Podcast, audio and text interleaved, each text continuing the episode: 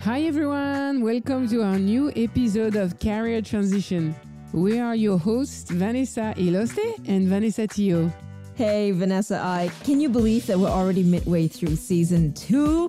We've received many questions, comments, and feedback from our listeners, and we appreciate them all. Yes, indeed. We're so happy to have so much engagement with our podcast. And today we would like to take some time to respond to some of your questions with our thoughts. Let's take a look at some of the questions uh, from our listener, Vanessa. Yeah. So, Vanessa, I one of the questions that we often get is about leadership transition, new leader transition.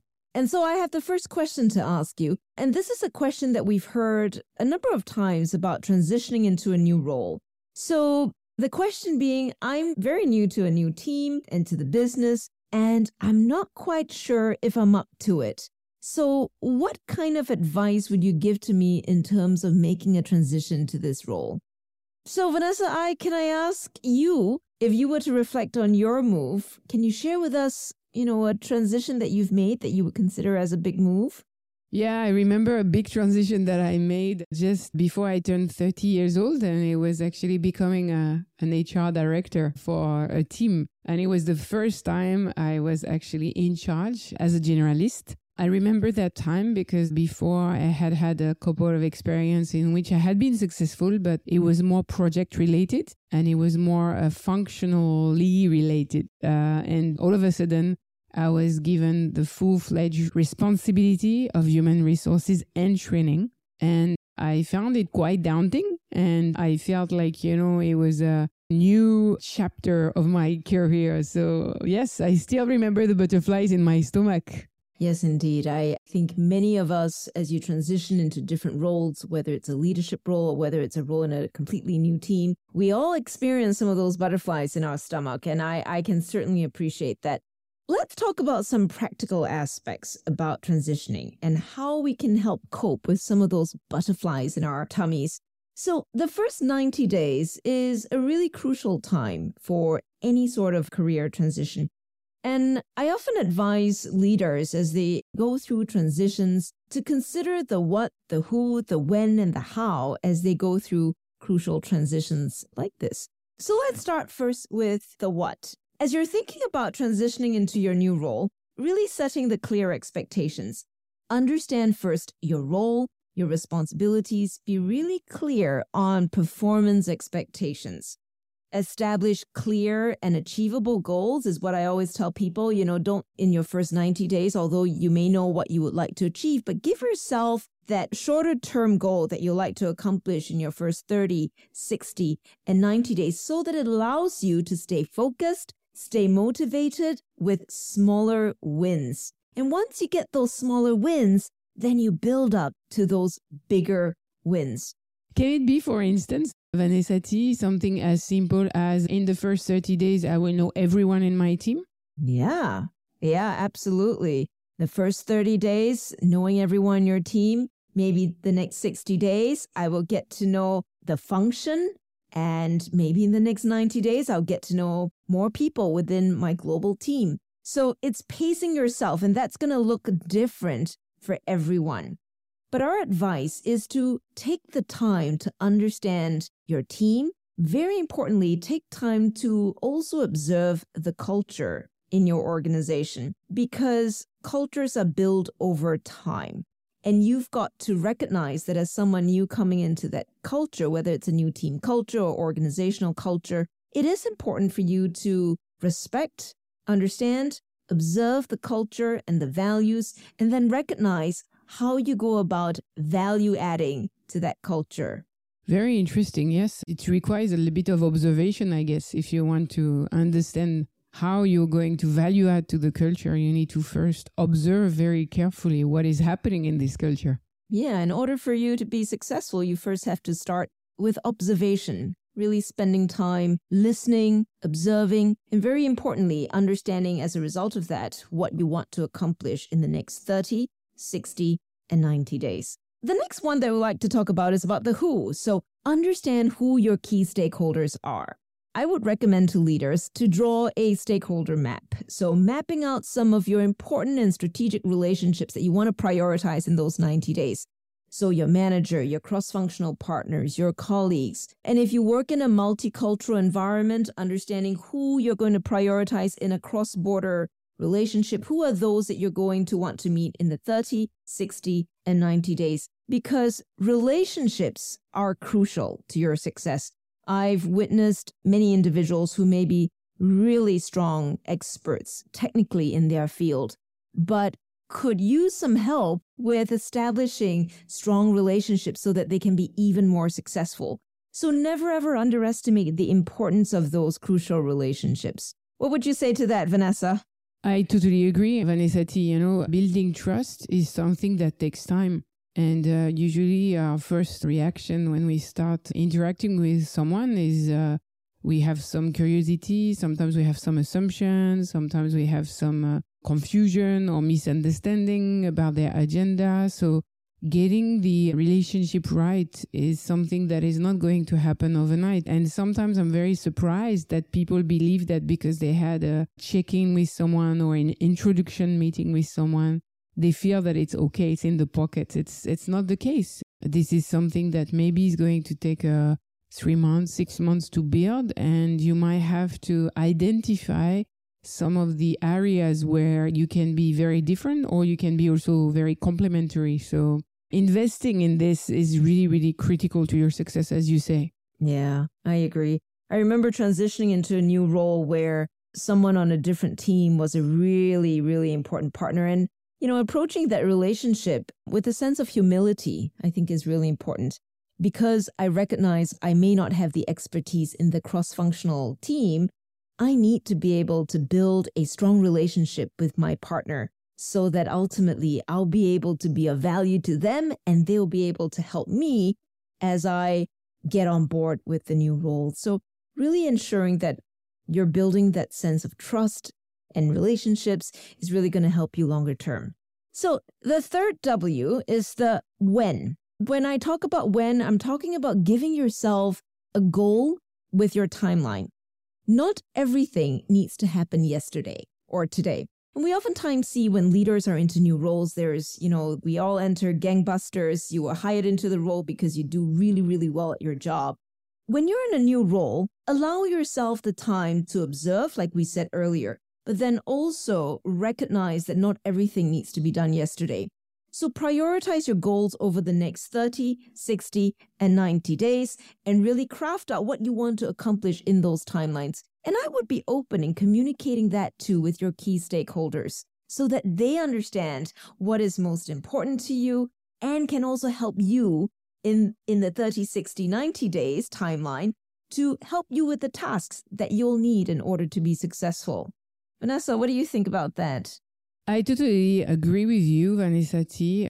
I found that actually journaling is very useful and using the journaling of your first 30, 60, 90 days to produce a couple of one pager and share this one pager with your colleagues can be a very, very good exercise. Some people, they're very scared of doing that because they feel like whatever you have written on this one pager roadmap can be actually understood as black and white and that people are going to come back to you in three months or in six months or in one year saying what have you done? Have you done this? Have you done that? But i think that people are much more compassionate than that. Most of them they will not you know use things against you but they will use this type of document as an opportunity for a conversation or a dialogue.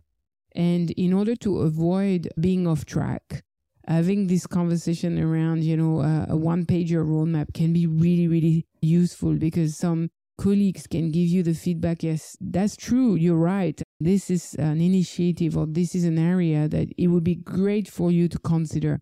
But right now we are for instance at the foundation stage. So what you're proposing is nice to have is not compulsory and then when you hear, you know, this type of conversation around what is for them mandatory, compulsory versus what is nice to have, it helps you to shape your roadmap and to make it more effective for your success. I love that.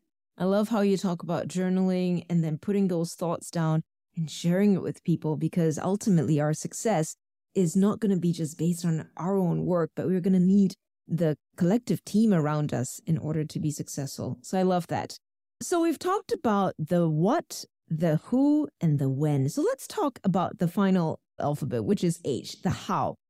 The behaviors, and that's that piece is going to be really important. How you go about exhibiting behaviors in the first 90 days and through your transition is crucial. And I think it's really important that we give our, whether it's our new team or the new organization, signals that you're leaning into this new organization and this new environment. So being engaged, being excited about this new space, having that growth mindset as you observe the space and then as you think through about all the new things that you have to learn, approaching it with a positive and and a growth mindset is going to be really helpful in getting you into that mind space of learning new things and recognizing too that you may not get everything right at the first step, but you're going to have to learn as you go along. Vanessa, what do you think about that? I really think it's very important because the way you are going to interact with other consciously or unconsciously is going to be very, very important. And the signals, as you say, you are giving are going to be really, really perceived very strongly by the people around you. So one of the analogy I like very much is the analogy of the disco. Oh. Uh, yes, disco. Yeah, I've not been to a disco uh, club for many years, but uh, I remember my younger years, and I remember going into these places. And and you know, at the beginning, when you have never been to a disco or a club, people are dancing and they are having fun, and they are really, really into the groove of the music. And you are a little bit inadequate. You are a little bit clumsy you might not know that particular music or the move that they are doing. But when you are smiling to people, when you are showing that you are happy to be with them and that you really want to try, even if you are not doing the good moves at the beginning, people welcome you into the circle and they want you to dance with them. Even with their hands and their arms, they give you these signals that please come in and, and dance with us. I think you want to try to replicate the same type of things inside an organization. And as you mentioned, culture is very, very hard to decipher. It takes sometimes one year, two years to really get to the core of that culture to understand it from within. But if you give the signals that you want to be part of it, I think your chances of being accepted and feeling a sense of belonging is much bigger than if you stay on the periphery of the club and you feel a little bit like, what are these people doing uh, dancing crazily in the middle of the club? I love that analogy. This this analogy of being on the dance floor and joining in the dance and learning all the moves is an excellent analogy of joining a new organization or team or business so I love that analogy. Vanessa, we we should go dancing one of these days, yeah? Oh yes, especially in Singapore. I've heard that they have reopened some of the very famous clubs I used to go many, many years ago. So the two of us, yes, let's go together. That would be funny. Yes, it would. It would.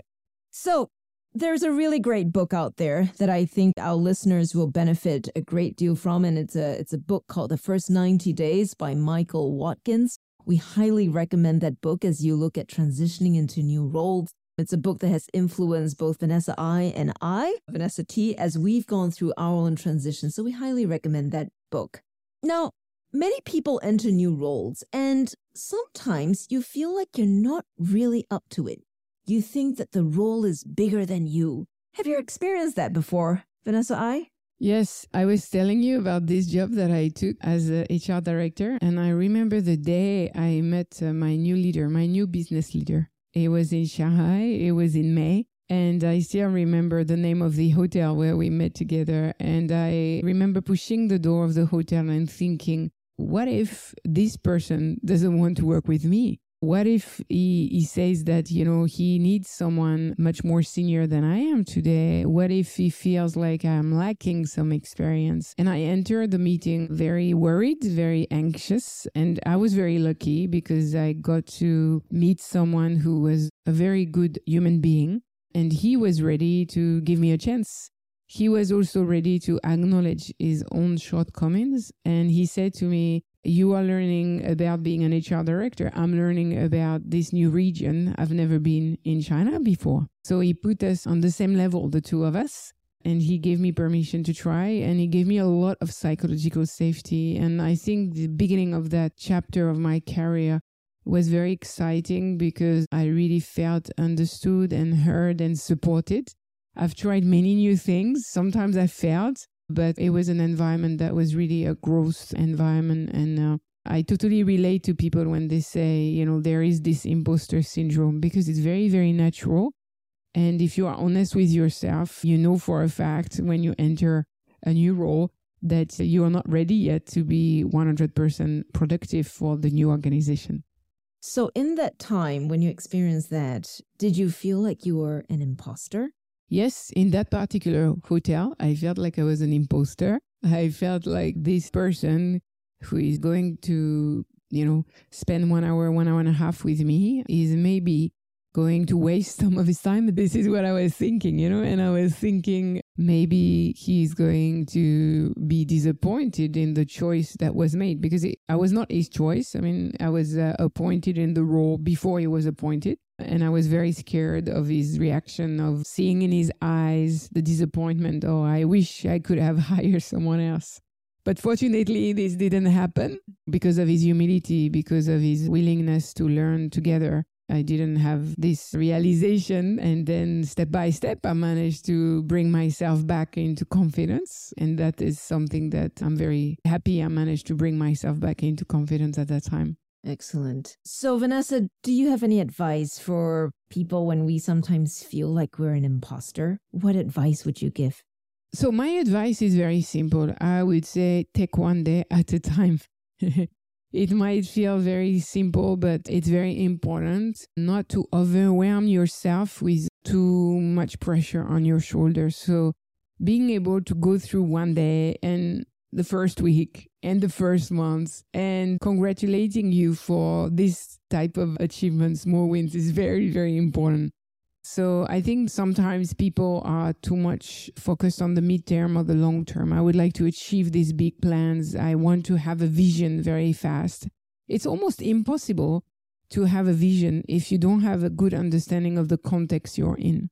And understanding the context will take you a good three to six months, to be very honest. So sometimes, you know, pushing yourself, giving yourself pressure on the vision side of things or the, the strategic side of things is actually not a good idea. It's better to identify the quick wins, things that are very much like within your reach. and these are the quick wins that people will take as a recognition of your ability. So they will see you doing something that is very simple but they are going to say oh actually this person has helped me you know so they, they give you a request. And for them it's important because it, it's something that is bothering you in their lives.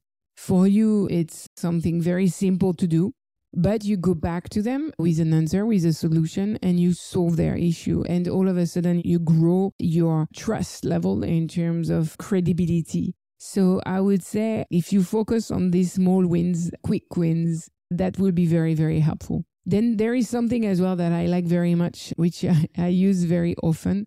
There are as many quick wins, there are quick lose. And what I call the quick lose are some big mistakes that can be made at the very beginning of your tenure that can have actually a very big impact on the people with whom you are working with. So sometimes people want to demonstrate their authority they are going to be a little bit harsher or a little bit stricter than what is needed. And people are going to take it as a show of abuse or power, and they are not going to give in. They are not going to be ready to help you or to support you. So be very, very aware of the quick wins, but also of the quick lose. And when you see a quick lose opportunity, try to avoid it as much as you can. I love that. I love your quick wins and your quick loses.